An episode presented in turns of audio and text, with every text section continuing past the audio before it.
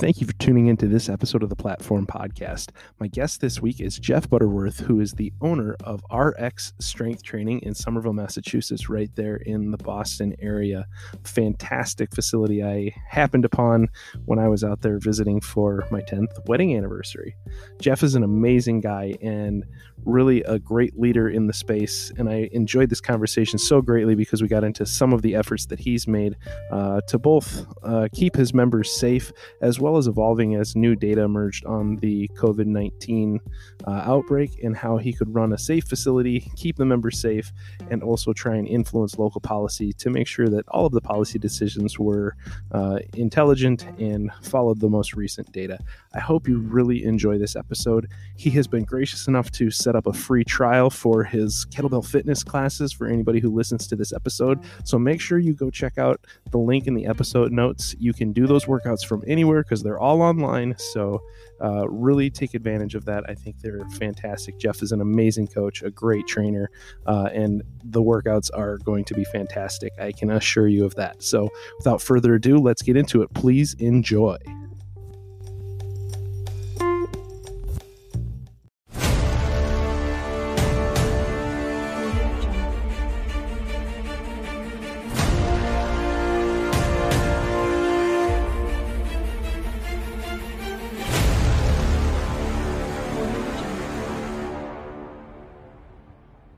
All right, welcome into this episode of the Platform Podcast. My guest today is Jeff Butterworth. He is the owner of RX Strength Training in Somerville, Massachusetts, right there in Boston.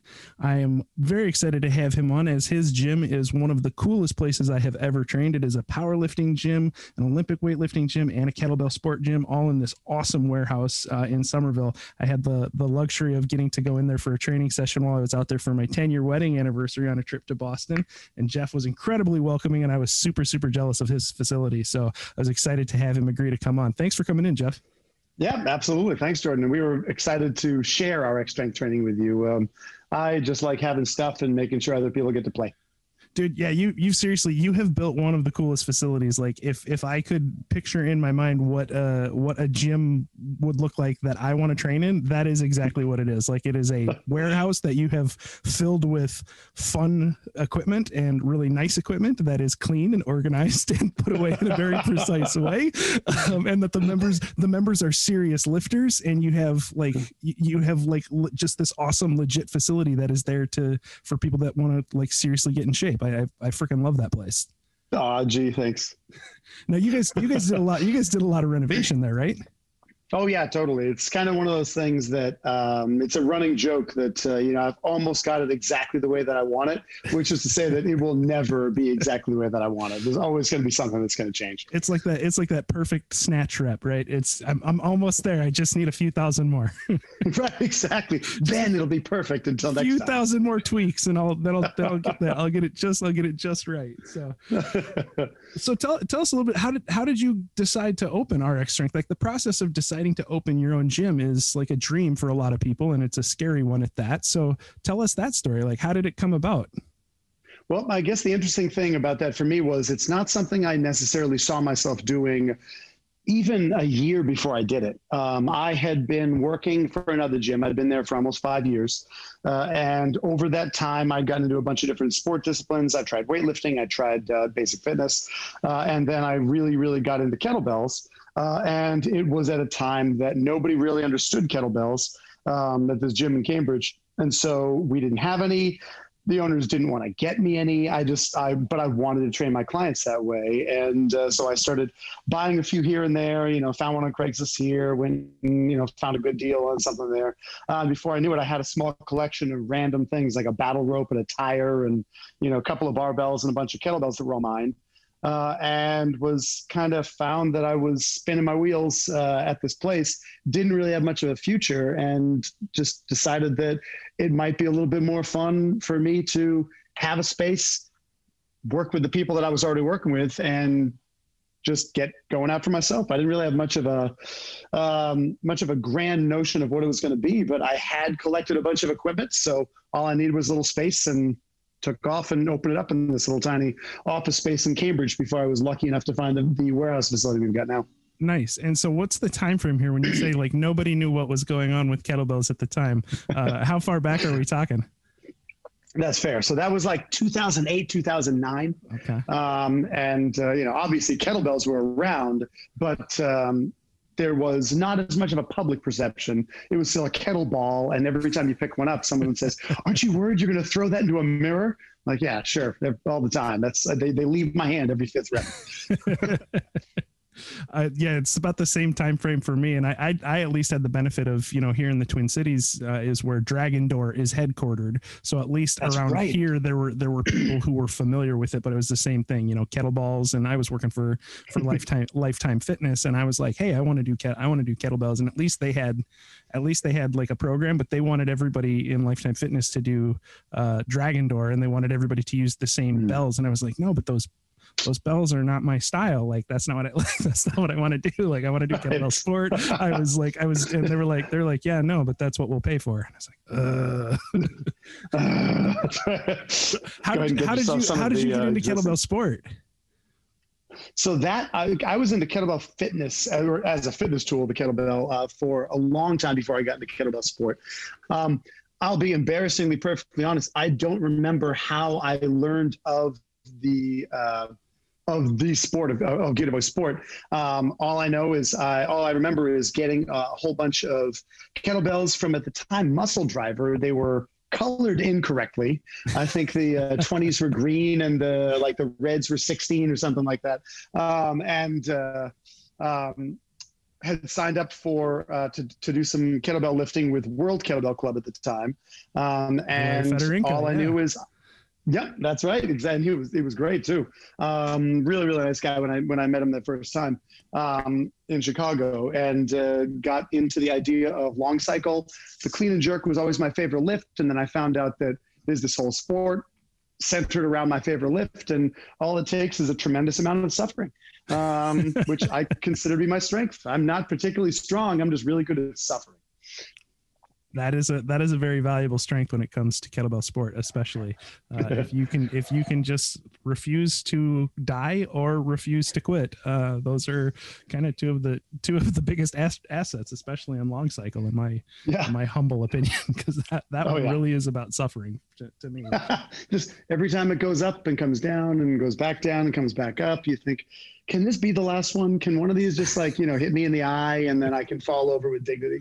Uh, well, uh, so I just I just had one of my I just had one of my one of my uh, athletes on for the last episode and Audrey and she gave me a new mental trick that she she tells herself every time. This is the last rep you ever have to do. This is the last set you ever have to do. You never have to pick them up again.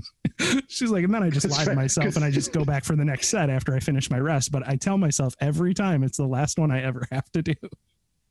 Oh yeah, as long as your split personalities don't start to secretly discuss in your head, it should be fine. Uh, keep them in the dark about each other, and one will lie to the other, and you're fine. yeah, mine just yell. Mine just yell at each other, so it gets no- it gets noisy in there sometimes until it goes quiet. It gets noisy for a long time. so you also have, you also have a, a, a powerlifting team there, right? At, at at RX Strength, right? So you have a kettlebell sport, you have a kettlebell sport team, and a and a powerlifting team, correct? Well, we've got an organized kettlebell sport team. We have a small powerlifting program. Um, and so our powerlifting coach uh, now, Chris Cameron, um, is working with as many people as he possibly can, but uh, can't have that many in right now. But the two that are the most organized are the kettlebell sport team and the weightlifting team. Nice. Okay. And so how did how did that come about? Like how is how is uh, powerlifting a big part of your gym? And, and you have uh, Olympic weightlifting as well, right? Yeah, that's exactly right. So the powerlifting is a uh, we're sort of split and focus on that in that we have a bunch of people who uh, do compete but aren't actually part of a competitive team at RX Strength Training. But we give them coaching, we give them the proper equipment and environment, um, anything they need. And so we've got people who compete for. Um, I know USAPL, USA Powerlifting, and then uh, USPA. I believe it's the U.S. Uh, Powerlifting Association. Um, and uh, uh, so whenever meets come up these days, you know, we uh, we support them, send them off with gear, and then um, I don't know, cheer their success. Um, the weightlifting team is a little bit more organized. That was actually the brainchild of our um, uh, club director Alex Ouellette, who's been a friend of mine for a long time. He got into the sport of weightlifting a while back, uh, and we Uh, had a neighbor that was part of the building. It was kind of a weird. I don't even know how to describe this, but it was an HVAC and consignment clothing space. I don't know much more than that, so don't ask. Uh, but we, uh, they, it was very strange. Odd, that's an odd pair. oh yeah, that was real weird. You could look in there and see like lamps next to you know a cooling unit and a bunch of dresses. But um, they uh, they took off, and so we had this extra thousand square feet in the front of the building. Um, I approached the landlord. Uh, they were interviewing people to take over the space. We said we'd take it, uh, and spent way too much money on flooring and platforms and a whole bunch of work stand barbell sets. And now it's something colorful, full, and full of people, and something we can be really proud of. But um, Alex has uh, Alex has built that club to be something really, really significant. Now we've got a bunch of competitive athletes. Um, a number of them are really looking forward to regionals and trying to qualify for. Um, uh, the American Open Series uh, when this whole pandemic thing came down. And so while they've been consistently training and doing their videos and submissions and like that, it's, it's, a, it's a tough situation for them to be in. Yeah, yeah. Um, so f- explain to people what the differences are between powerlifting and Olympic weightlifting or weightlifting because I think a lot of people get those two terms confused when you when you talk about powerlifting or talk about weightlifting they assume they're the same sport but they absolutely are not. So can you give give people a primer on like what are the differences between those two sports? Yep, that's all right. And what's hilarious is that would be like our kettlebell. Uh, like, okay, I understand you're trying to be nice, uh, but I'll tell you in the nicest way possible that you're wrong. Um, so powerlifting um, is, the, is, that's the SBD, the, the squat, bench, and the deadlift. That's uh, going to be where you perform those three movements. You get three opportunities at each one, uh, and the day is organized in that fashion. You get uh, three squat opportunities to try to hit your best number, uh, single rep each. Same goes for the bench press, and then the end of the day is the deadlift, and the end of that is your total. So that would be, you know, similar to kettlebell sport. How many reps did you do? What was your weight class? And you know, what what bells were you using? Um, weightlifting, on the other hand, interestingly enough, would be actually the one that I don't know if this is important or not, would actually use the term of power versus just work. Um, but uh, the sport of Olympic weightlifting, one word, uh, is the clean and jerk and the snatch. Those are the two that you'll see in the Olympics. So while it technically doesn't have to be referred to as Olympic weightlifting, most people know it because you do see it in the summer games. Um, and the clean and jerk, just like kettlebell, is goes from the ground in this case not just below the below the knees to the shoulders and then up overhead whereas the snatch there's no contact with the shoulder. You start with a wide grip on the floor just muster up just as much slingshot power with your hips as you can drive the bell overhead and then uh, try to catch it low and stand up. Um, so yeah but for single rep, the fu- fun, fundamental difference is that it is for single rep, yes. heaviest, heaviest weight you can uh, successfully secure and lock out overhead in both for both positions. Um, so yep. very, very different from kettlebell sport in, in, that in that regard because it is for maximal force output and not strength endurance, right? Yep, that's exactly right. I describe this to people all the time for who have different goals and, and such. Um, that I suppose, if I'm being honest, I think that the best one for longevity is kettlebell sport because it uh, offers a, not only a little bit less of an opportunity for dramatic injury, though that's not the major concern. It parallels more of life activities. There are very few things in physical in in our life and our physical um, endeavors day to day that you're going to have to do one thing really hard and then somehow you've benefited from that. Uh, whereas just being able to work, work, work, and do some more work, that can be valuable. Um, of course, at the same time, that's not everything. Anyone who wants to be a power lifter, anyone who wants to be a weightlifter, awesome pursuit. I highly encourage that. It's just different types of activities. Yeah, absolutely. I, I agree. It's uh I, I mean obviously I'm biased. I mean we're both we're both kettlebell sport aficionados, so you know I'm right. I'm, I'm definitely I'm definitely biased towards that. But I came from a, I came from uh, both powerlifting and Olympic uh, weightlifting. I, have pursued both of those at various times in my life, so I think they like you said they all have value. Um, I'm curious what's your what's your thought on the CrossFit movement because it's obviously taking uh, a lot of Olympic weightlifting in principle, um, but removing it from the purity of a one rep max and going for time and, and speed and repetitions over time. So, kind of similar to kettlebell sport, sub maximal load over time for these explosive movements. What What are your thoughts on uh, you know the CrossFit uh, application of uh, Olympic weightlifting? So there are a couple of different ways to look at that. One, for one, I am I'm one of those people that kind of made the transition from uh, CrossFit was great, then it got really, really washed out and like you know, photocopy of a photocopy, um, and I was really upset at it for a while, um, and then kind of turned that corner, and I've be I've I'm able to understand that CrossFit itself is not necessarily something to love or to hate. Uh, it's a branded exercise, uh, system of exercise and uh, you know affiliated system of exercise. So you can find some great CrossFit gyms. There were always going to be great gyms, and you can find some terrible CrossFit gyms that should never have been granted the license to try to get people into fitness. So um, the long-winded explanation to uh, you know a gym is a gym is a gym. They just happen to have good marketing tools. Um, but the crossfit specific application of, of olympic weightlifting can be solid in principle because really all you're looking at doing is taking a series of movements uh, that your body can perform and challenging uh, how you move with a heavy load uh, overhead to the shoulders into a squat whatever. Um, the danger comes in the lack of control and the lack of attention so the problem with weightlifting as a whole in something that's going to be high rep is you're looking at a greater incidence of potential injury. That's not to say that it's going to happen. You might have people do this their whole lives and never even have a muscle tweak. The problem is when you start to introduce intensity into volume and you start to go into something that's more than 100% of what your body can handle. So I love the intensity, I love the enthusiasm, and I love the use of the Olympic movements because anything compound, explosive, and powerful like that is going to benefit your body from a structural building perspective and uh, from a muscle growth perspective. the problem is if you know that you can, you know, snatch 60 kilos overhead uh, and you can do that three times well, what if you say, well, yeah, but that guy over there can do it six times. I'm going to do it seven times. All right, fine. I did it seven times last week. I've got to hit a PR. My life is meaningless. I've got to do it nine times. And that is where you might be outpacing your ability to perform the work. And that's where a little bit more of a dramatic incident injury might lie.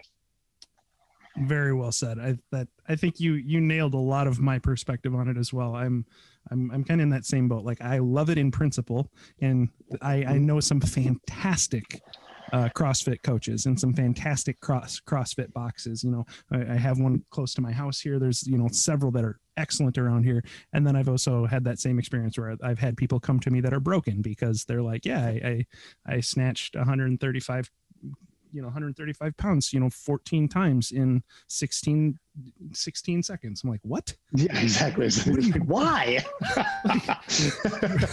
What, what are you what are you doing? Well i was competing. Right. we, were, we were going for time. It was a you know 30 30 second max set. Like uh, you know, and you get that you just just like oh, but I I understand oh, the instinct yeah. though too, and it's it's it's one of those like I it's the double edged sword of it. Like I appreciate the community of it, and I understand the, the the competitive aspect of it, and that's part of what makes it successful. Is it does tap into that human instinct of wanting to compete, and you get people mm-hmm. that push themselves to these incredible achievements and they you know for a lot of people it's helped them transform their life but then you also have people that are deconditioned and have no business i mean they can't they can't even you know move themselves around a, a dowel appropriately yet alone yeah. a, lo- a, loaded barbell you know and that's the yep.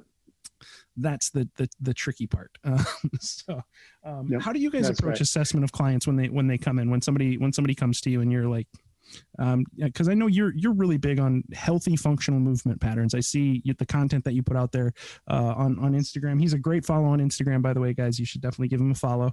Um, but we, how do you guys assess people when they come in? So when uh, we come in, we we get more of an assessment with a personal training client because we can get through a, a whole series of movements. But we do have uh, something that we do with our uh, class folks as well, um, and it's mostly uh, involved in the mobility segment that we do in the beginning of the class. So the coach who is teaching the class, and they've only got eyes on a few people right now, thanks to our capacity limits, but safety first. Um, we have whole series of mobility drills that the entire class goes through prior to the workout um, that are related to the workout. So we have a squat specific uh, mobility day. We have a deadlift specific mobility day. I have several different types of kettlebell, upper body, lower body, full body mobility components.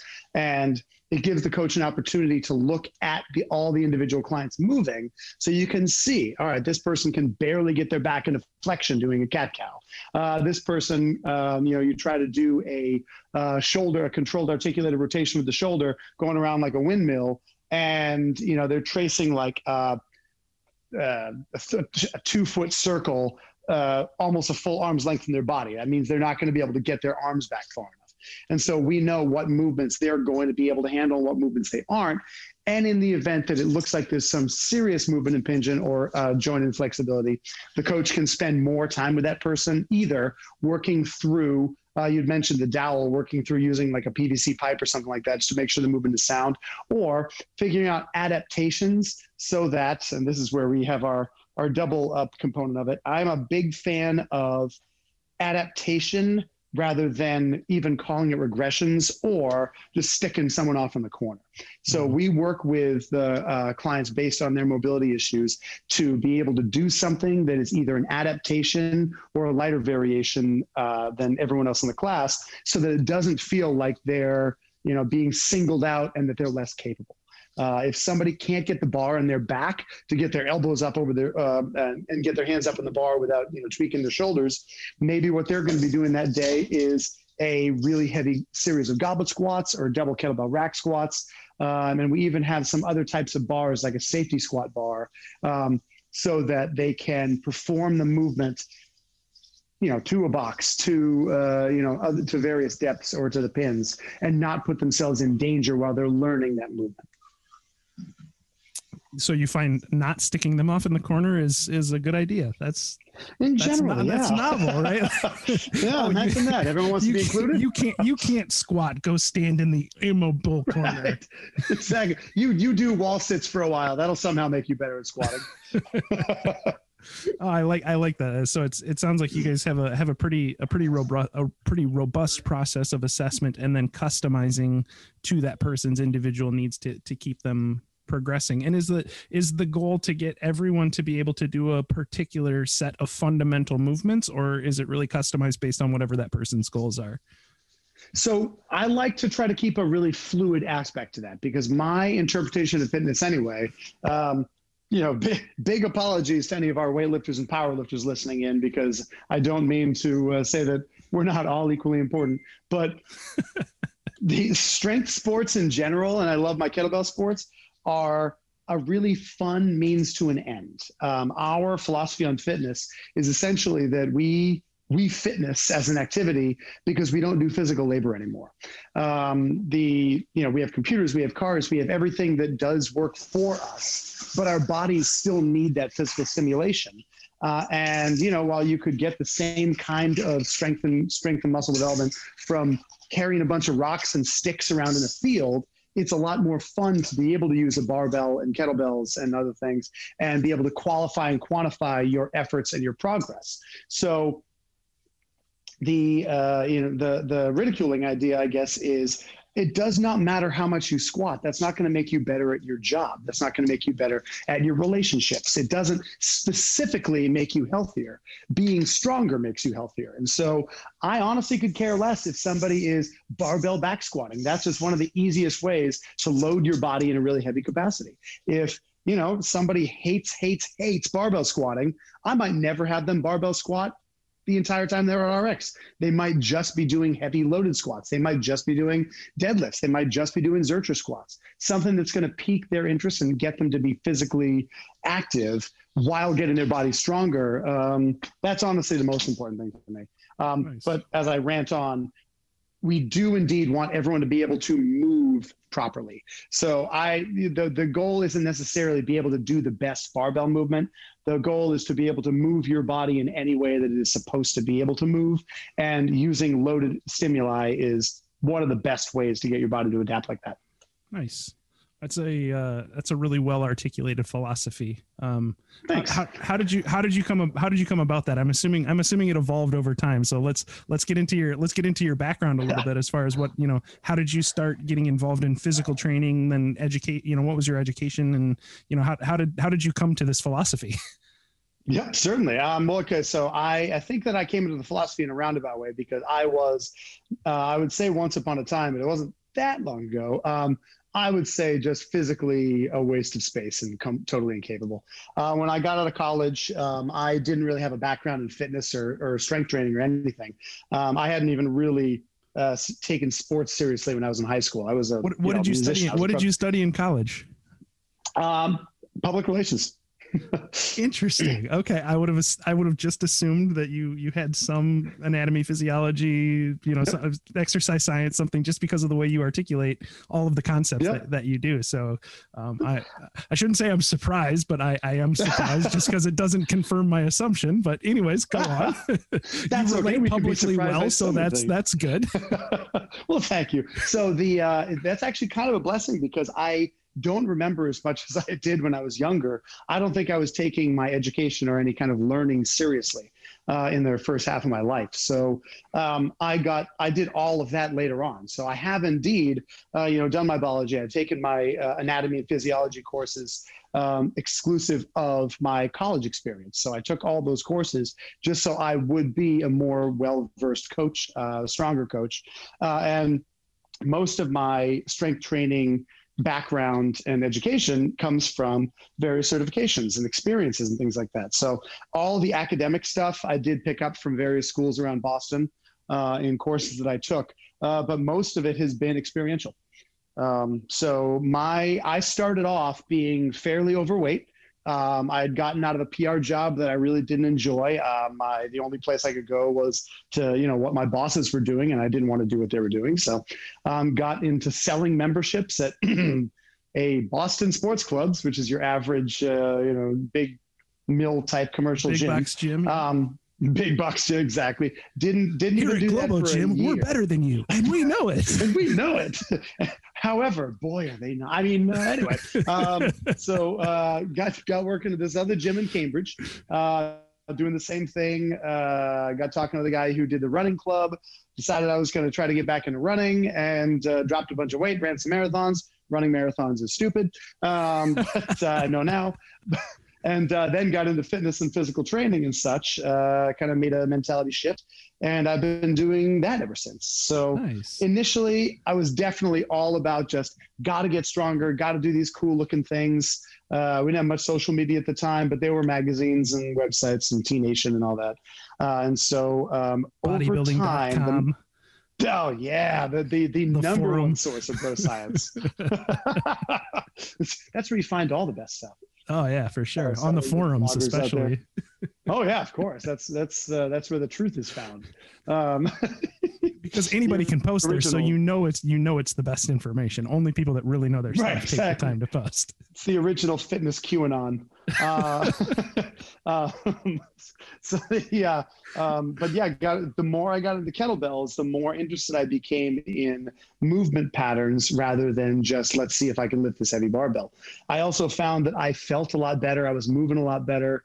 Uh, rarely were there any days that I was in pain. Soreness doesn't count. Uh, and so I started to develop a little bit more of a concept of uh, no pain, no gain is relative. You should have a little bit of soreness, but if you hurt all the time for no reason, you're probably doing something wrong. Uh, as I, I tell my athletes, if, if it sucks, I don't care. If it hurts, I care very much. right, exactly. Start to learn the difference between that kind of hurts and this is about to hurt forever. um, uh, so yeah, I got into a little bit more of the movement pattern stuff and uh, oh, talked to a bunch of guys. Um, uh, you know, with, with kettlebell, uh, with uh, kettlebells, I've been talking uh, to uh, initially Valery Fedorenko with World Kettlebell Club. Um, I got involved with some other folks uh, just sort of in the local area, and we got to, to, know kettlebells really well. And now recently, I've been doing a lot more with um, Marcus Martinez and Kettlebell Kings. Um, so, and that's been that's been tremendous to be part of that part of that group. Um, but you know, other stuff as well. I um, doing a lot of stuff with uh, steel mace and clubs. I initially talked to um, Rick Brown and um, uh, Leo Arkidis, the uh, you know um, masters of uh, mace. Of the, yeah, masters of mace. Yeah, great guys, and they are all about that kind of movement pattern stuff too. And you know, it's been it's been a great thing to try to figure out, almost like a martial art. You know, my tool is the kettlebell. Someone's tool is the mace. We can use all these things, even a barbell. The goal is not can you lift this thing obviously you can lift that thing. If I look at a 10 pound mace, I can lift that. That might be tough for someone else. If I look at an 80 pound mace, that's going to be a bear for me to even hold straight up and down, but someone else might be able to swing that for 10 reps. Uh, and so the goal becomes how well can you move your body around your chosen implement uh, and how much weight can you handle before technique starts to break down which it never should but how it's it's not about being stronger and being able to do more it's about progressing, making your body adapt, giving it those stimuli that have a steady progression, not just, gee, I wonder if I can do this today. That's kind of a recipe for disaster. well, uh, I, then I shouldn't I shouldn't admit that when I came out there and I saw your I saw your uh, your uh, American flag log press, I was like, I have to, I, I, have to do that. I just, I have to. I hadn't done, I hadn't done log press in God, I don't know how long. It, it, it had to have been at least five years since I had done a log press because I don't have a, a log, yep. you know, around. But uh, I was like, oh, you have a laying around? I'm, I'm, I'm going to load this up and I'm going to do it. And so I think, hmm. I think I did a 225 log press just to, just to see, yes. to see if I could still. Now, so I, that was a sweeping generalization for me to say, no, you should never just figure thing. You can see if you should do it. There is you know, within reason, you know what you're going to be capable of. Yeah. Interestingly enough, I think that long cyclers are, and, and people who know kettlebell double jerk, are uniquely suited to just being able to pick up the log um, right away, even though I know you had experience. But like you, you know, there's there is a, a margin for error. Yeah. So if you're, well, if you it certainly it certainly was within yeah. my comfort space because it wasn't like I saw somebody like doing parkour and I was like, I'm gonna try that. It was it was like, oh, I lift right. I lift heavy things, like that's kind of my thing. So yeah, I'm gonna try that because it's there. right, exactly. I would fall to my death doing parkour, even if it was like a railing three feet above the ground. yeah, I, you, I, I, yeah. I, don't need to be on any of those fail reels of people trying to do parkour that have no business doing parkour. So I'm that's definitely no, not going to be my not. thing. Yeah.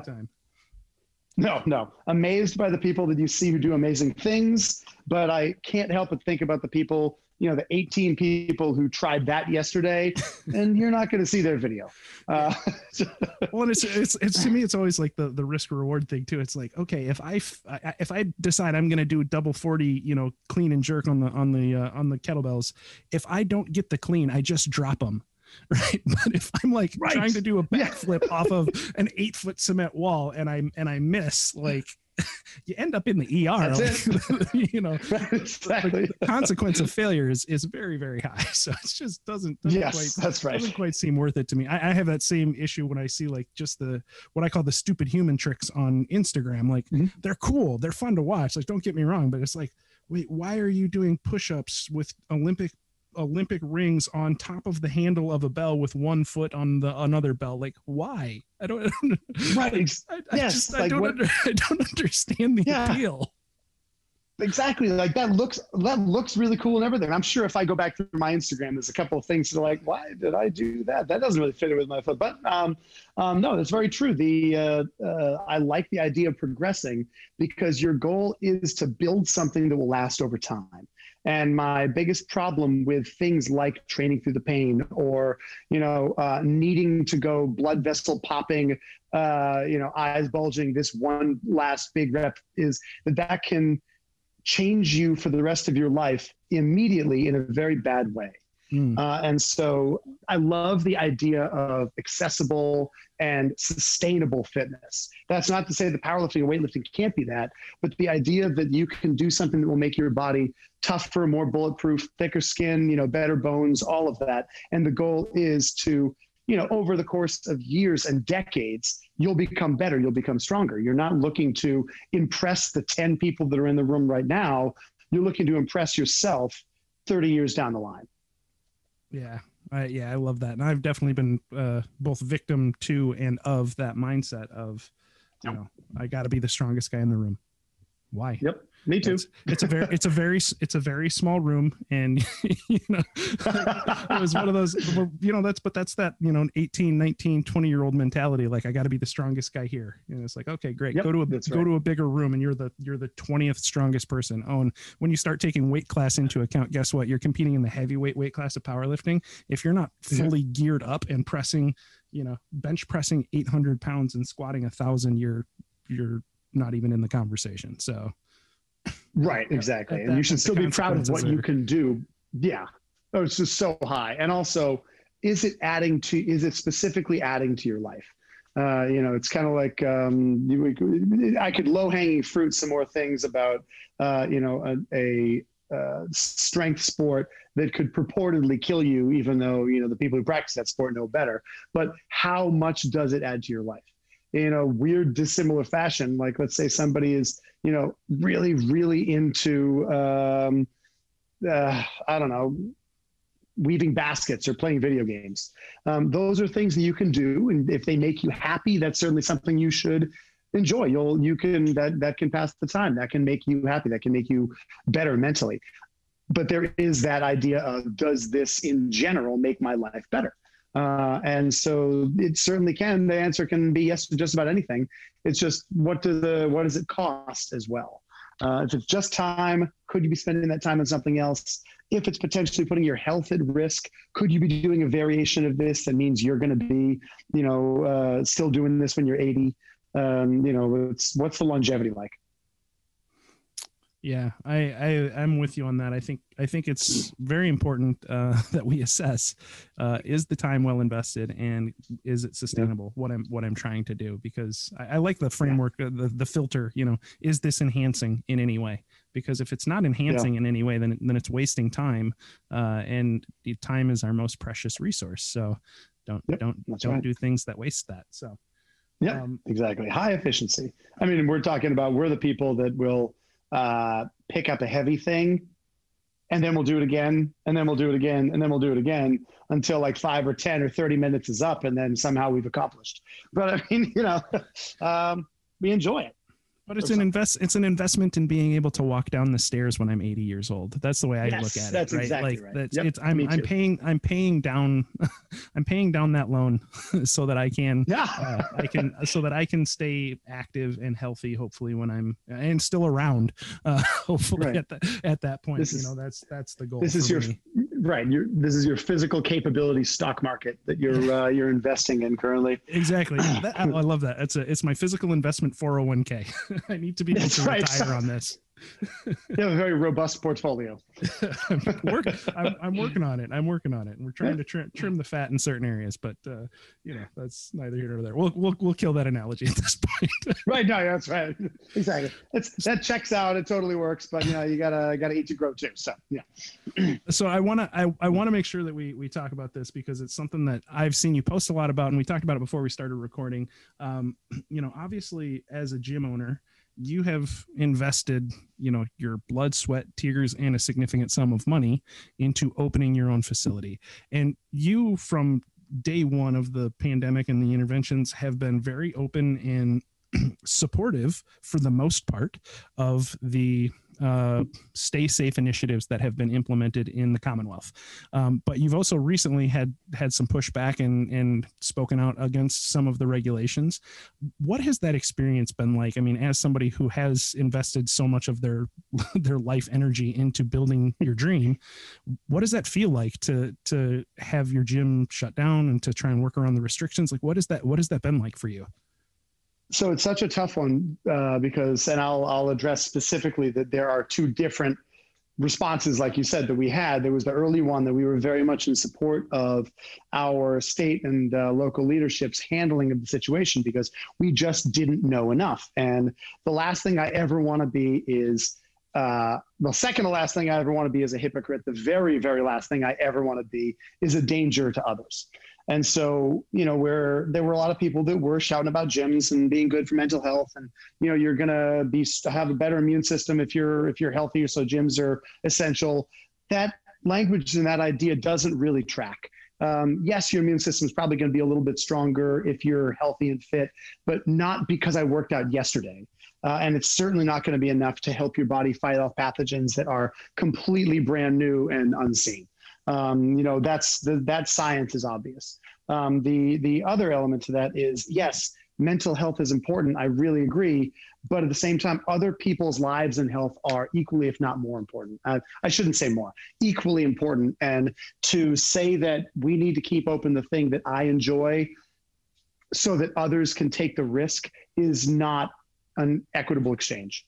Um, so our position early on was, yeah, we don't know anything about this virus. They're learning things every day. What they knew last week has completely changed because they learned something else. We don't know enough. Everyone's got to take the mo- the highest possible precautions. Um, you know, let's just try to go online and just make this work. Um, and then we went through months and months of that. Um, we did the online thing. We had very few people in the gym at a time when we were allowed to.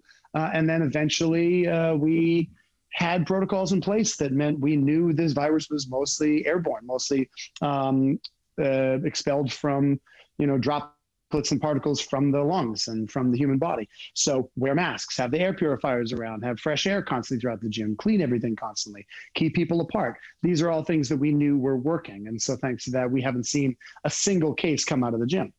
Um, the problem that we faced recently is that our city, and spe- uh, specifically along with Boston, another town nearby, um, said that when the state was backing off about 10% from 50% to 40% on what gyms could be, uh, can, gyms capacity limits, they um, decided that they were just going to shut us down.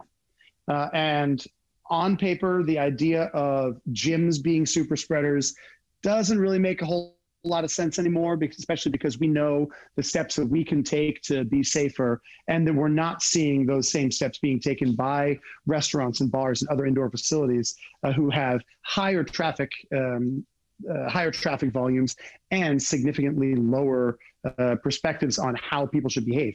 You know, you can't eat with a mask on. I guess you'll just have to take your mask off. That's fine, but that does still mean transmission potential is higher.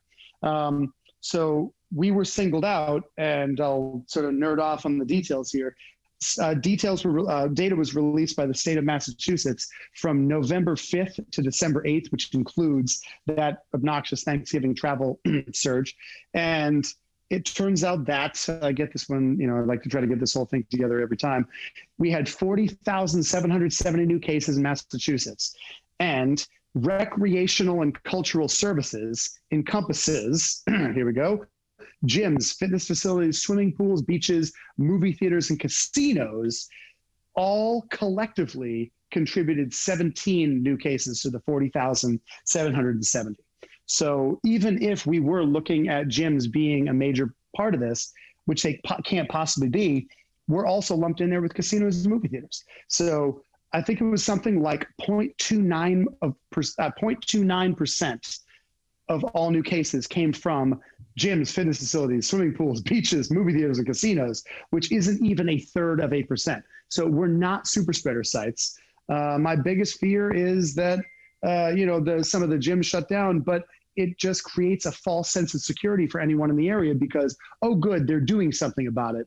But nothing is really being done about it. It's a red herring. You don't actually get anything done. It, it lulls people into false sense of security, and then they go back to doing the things that they did, like household gatherings, which were the major super spreader events. So there's my soapbox. Uh, but that was where we sort of started to be a little bit non-compliant.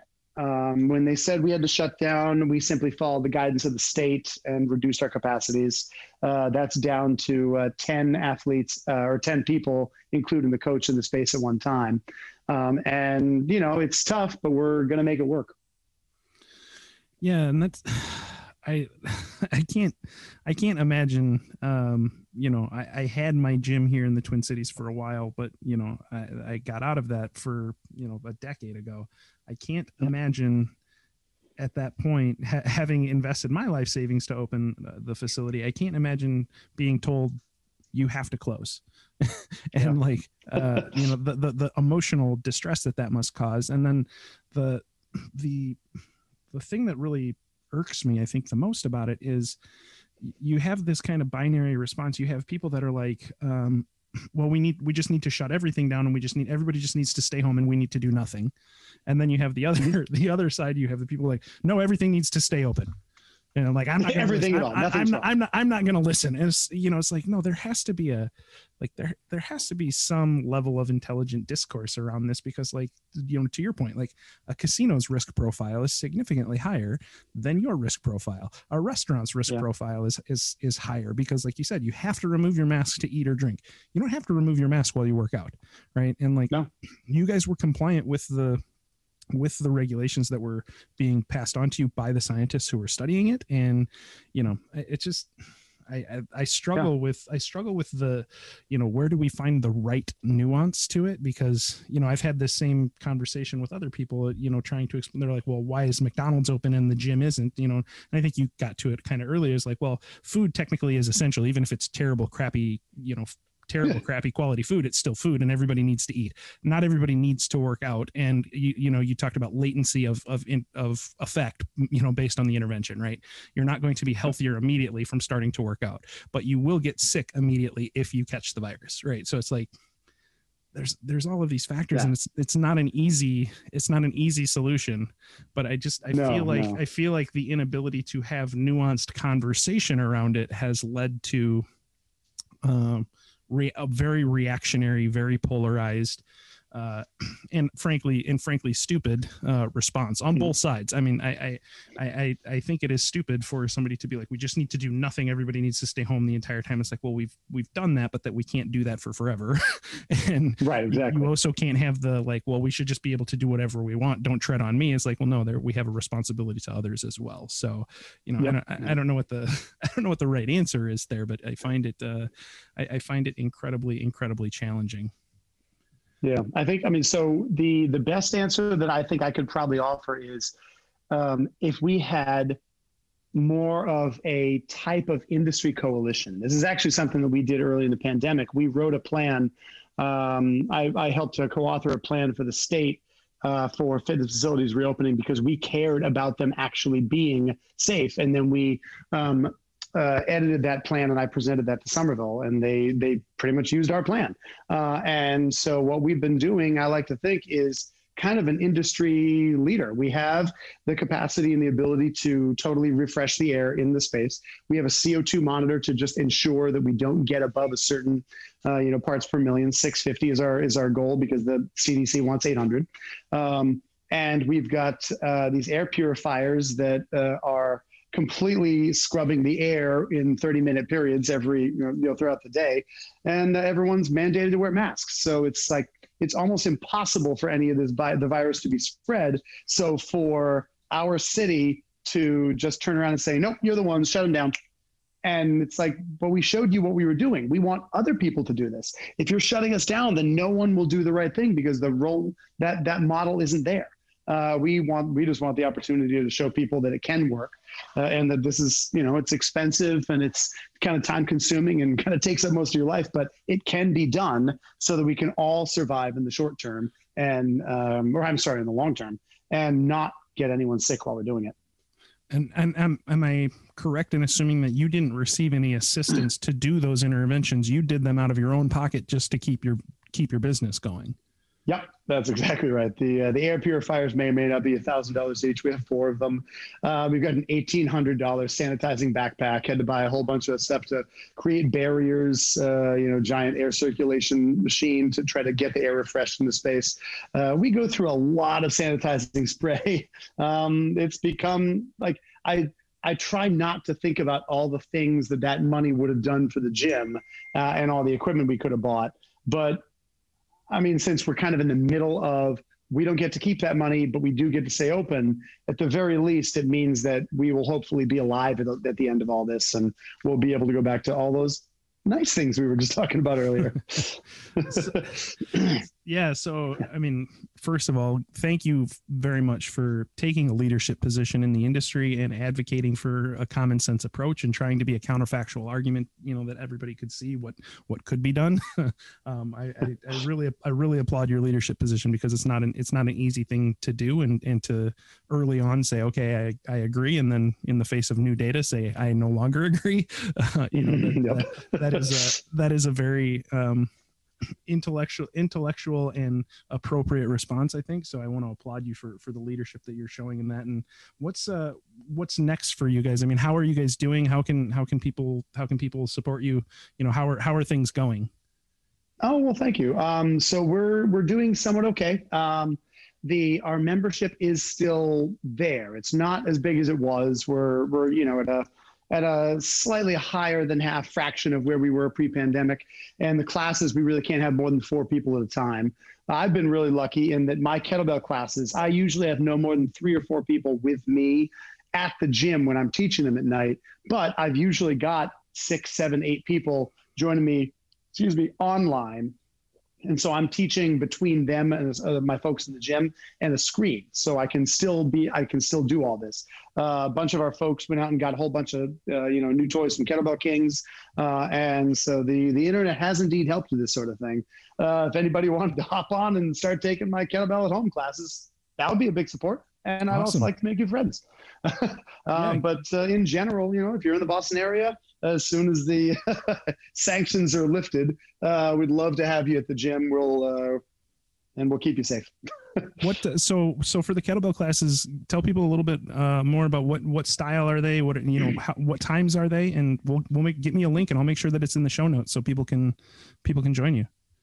Certainly, that would be great. So um, I admit, uh, while kettlebell sport is like my baby, my hobby, my, my life, and kettlebells, most of what we're doing is is a fitness approach. So um, every class has has a mobility component, then a warm up, uh, and then we do a heavy strength component, and then a conditioning component, and core if we have time, because who doesn't like abs? Um, it's kind of like a like an all in one fitness approach, and it kind it really goes toward the idea that you can indeed get everything you need out of a kettlebell or a set of kettlebells. All we're doing is recreating a lot of the stimuli that you would ha- you would find in a powerlifting or weightlifting program, a group exercise class where all you're looking to do is feel the burn, uh, and you know other various types of conditioning and movement oriented stimuli, so that you get everything in this delicious sandwich of fitness. And it's been working really well. Nice. And how uh, long? Are, how long are the classes? I would love to say an hour, but I usually run over about 10 minutes, but it's at the end of the night, so it's not a big deal. okay. Yeah. So, you know, an hour to an hour and 20 minutes, we'll say, Matt, you know, max, yeah, exactly. max time investment, which when you don't have a commute, uh, you know, and, yeah. and they only, they only need one bell, right? You only need, obviously multiple bells of different weights is ideal, but you only need one, right? Yep, that's correct. So a lot of what we do, because I have several clients who only have the one bell, we do, I do a lot with explaining uh, tempo variation and generating tension. So if you only have an eight kilo bell, for example, and we're supposed to be doing, uh, you know, uh, working up the heavy sets of eight squats, what I'll have them do instead is possibly add some more reps if that's really what they're into, or generate tension against the bell. So try to squeeze the bell together with your arms and pull the handle apart with your with your hands, uh, and then generate tension to the ground like you're pulling yourself away from a force, and then squeezing the ground with your feet and driving away as though you're in a leg press, um, rather than just bouncing up and down in a goblet squat. Um, so generating more tension, even though you're not carrying more load, can stimulate the same kind of uh, adaptation from your nerves, from your muscles, so that they will grow because of that pressure. It's not necessarily just because of the weight. So that's one variation on the adaptation. And then, you know, all, all other sorts of things. You can work with tempo. You can slow it down so that the movement costs you more. Um, it's just all about getting your body to do a little bit more with the tools that you've got. And I, as you couldn't tell from me talking so much today, rather verbosely explain how that's supposed to go down. So, uh, you know, no one's coming in here in the dark. That's awesome. I well, I I I think you are not verbose. I think you're at the appropriate level of, of talkative. So it's well, uh, thank you. it's always it's always a lot more fun to to have conversations with people who also talk. So I I appreciate I, I think appreciate that's what we got along from the nature. absolutely. Yeah. Absolutely.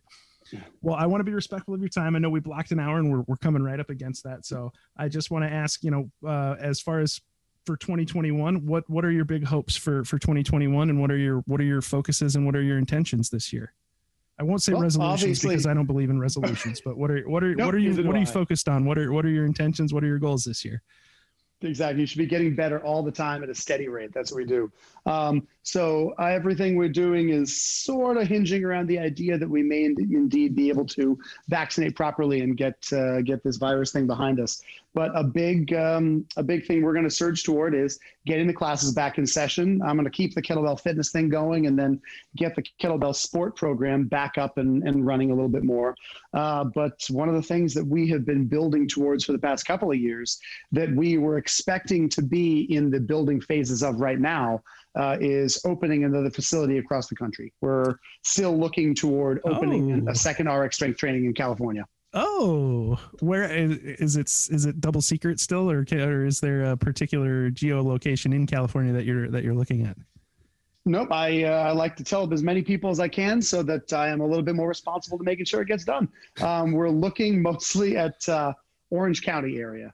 Uh, nice. There's tons of gyms in LA, and we really like the the laid back vibe down there. It's you know it's near a bunch of different types of communities, and I don't need to be somewhere fancy. I don't need to be near. I don't know, for lack of a better. You have uh, a fancy dog, though. I mean, oh, he is so fancy.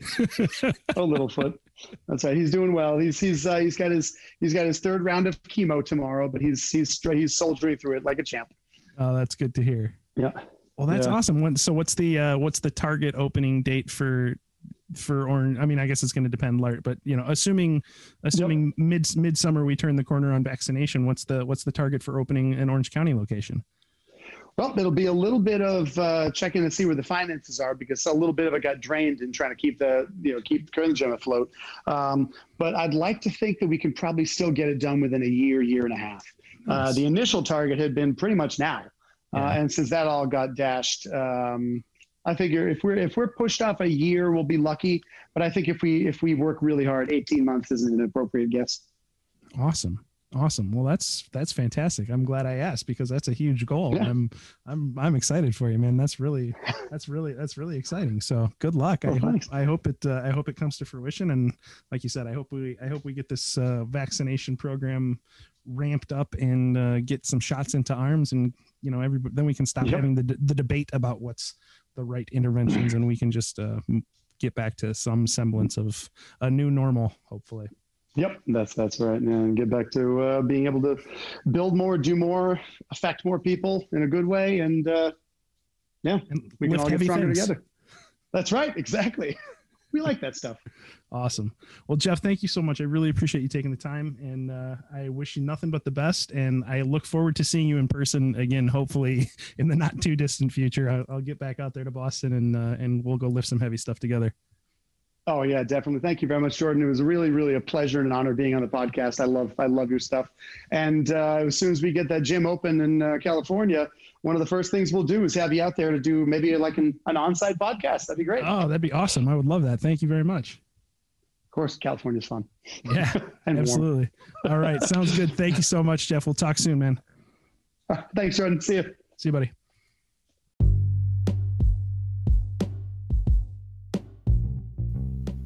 Thanks for listening to this episode of the Platform Podcast. I'm Jordan Kundi Wright. If you have a question, please email me at Twin Cities Kettlebell Club at gmail.com. Follow us on Instagram and Facebook at Twin Cities Kettlebell Club, on Twitter at TCKB Club, online at TwinCitiesKettlebellClub.com, and please help us grow our reach and give us a review on Apple Podcasts, Spotify, Stitcher, or wherever you get your podcasts. Until next time.